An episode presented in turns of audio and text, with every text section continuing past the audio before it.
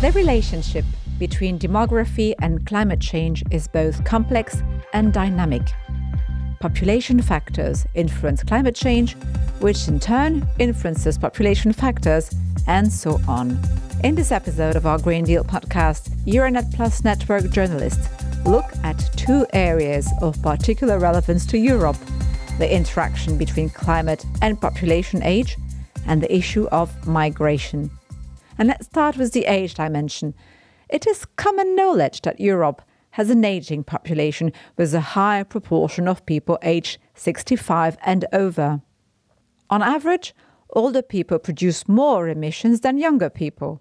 A higher proportion of their emissions relates to carbon intensive consumer products, and they are less likely to make the switch to more environmentally friendly models, says a study from JRC. This point is underscored by Alessandro Rosina, professor of demography and social statistics at the Catholic University of Milan, in a conversation with Giulia Cannizzaro, my colleague at Radio 24 Il Sole. Beh, ci sono delle modalità di consumo che derivano da eh, There are consumption patterns that derive from behaviors and lifestyles of the past formed within a consumerist society, the one that developed in the 50s and the 60s during a century when the most important thing was the quantity of production and consumption. So people born and raised back then tend to shift their style of consumption less easily, and so have a bigger impact on the environment.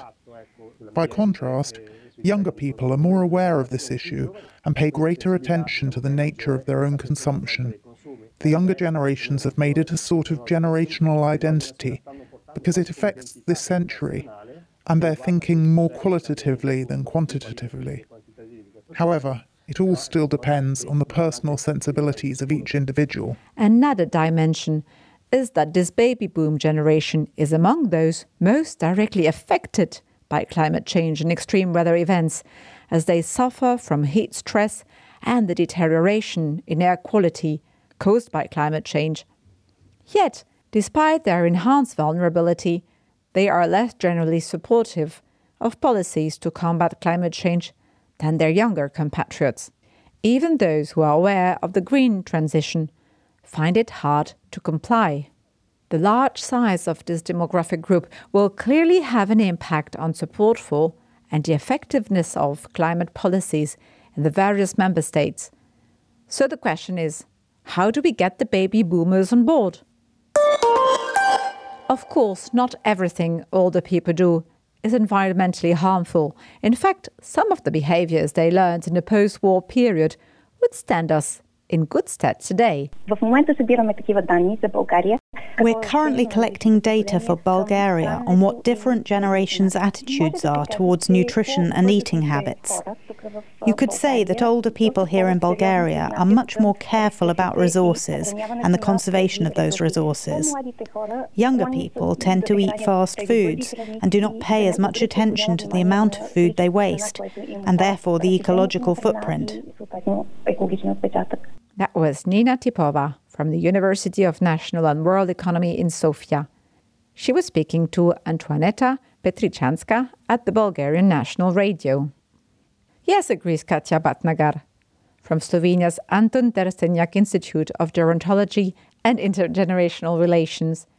Each generation has something to teach the others. This exchange of experiences can be very beautiful because the elderly can share a lot from their experiences, such as how it was possible to live sustainably in their time when certain things did not yet exist. At the same time, younger generations can show them how to be sustainable today. This exchange of experiences can therefore be very balanced. They can really learn a lot from each other. A little further north, Inga Labutitie at Gochaitienye, a Lithuanian communication specialist, concurs. And she adds that change is often held back by the widely held belief that all the people's attitudes and habits are set in stone. This assumption has led to a lack of appropriate climate change education initiatives for this group, including at European level. My colleagues and I have also been discussing why, for example, all the programs are aimed at young people. Take the various European Commission initiatives that you can take part in. Well, they never say, seniors, let's go to a camp somewhere in Bulgaria. There's this idea that you can't change an older person's habits and attitudes.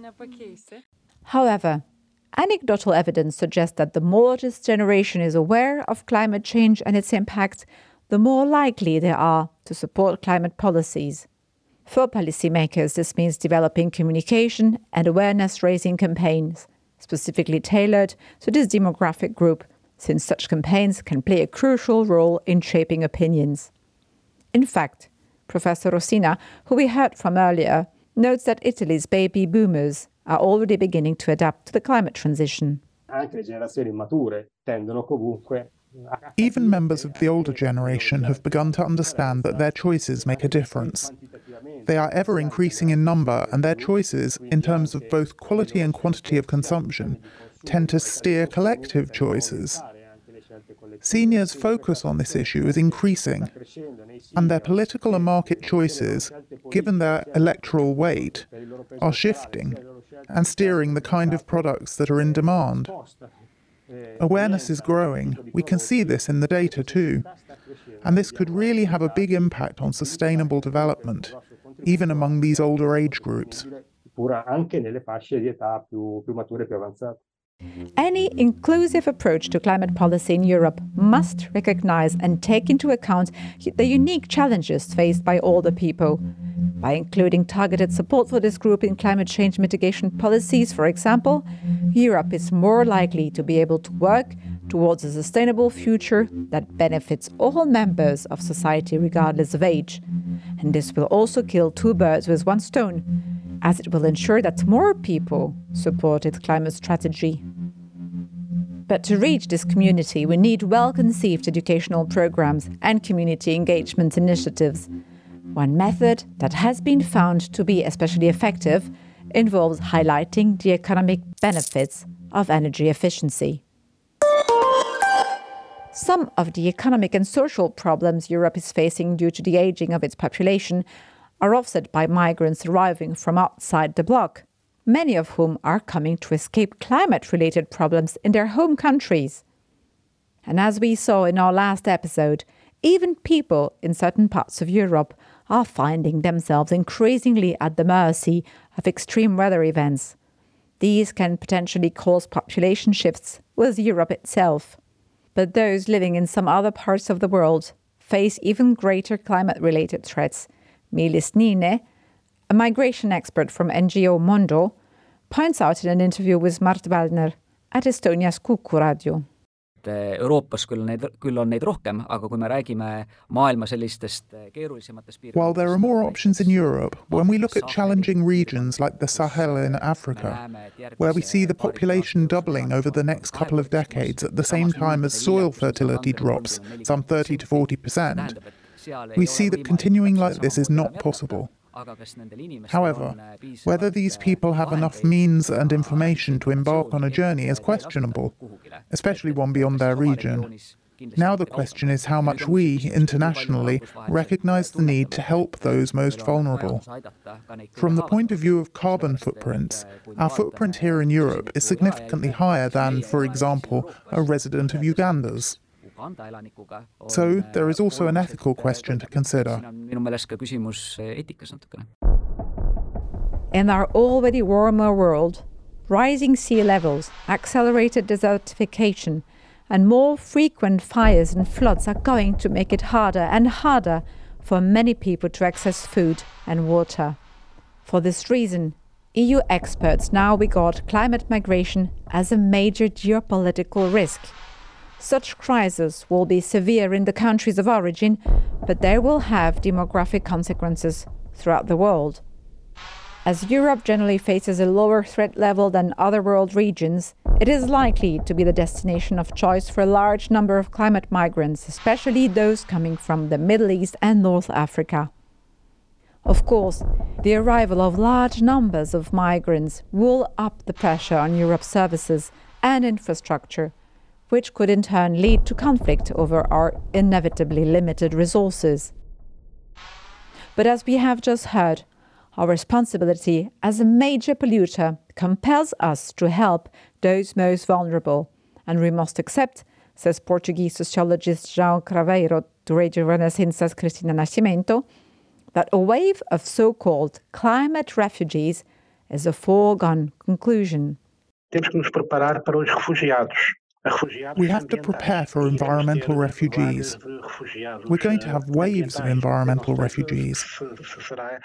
I don't know if, in the meantime, the world, Europe, Asia, may find infrastructure and aid solutions for these countries precisely to prevent this volume of refugees. Hunger, thirst, fear, fear of what's coming, fear of climate change, fear of contagion, fear of disease, can dominate environmental conflicts, which are totally unusual, unexpected conflicts with great disruptive power and the risk of collective violence. Keen to lead by example, the European Union aims to support these more vulnerable countries to build up their climate resilience. It has therefore deployed vast financial and human resources to this end. In 2021 alone, the EU and its member states contributed more than 23 billion euros to the fight against climate change outside Europe, making the bloc as a whole the world's largest international climate donor. Of course, this strategy is also in Europe's own interest. By helping these vulnerable populations today, we can ensure that they have a future in their own countries. Thank you for listening and make sure to come back again in two weeks' time for a new episode of our Green Deal podcast.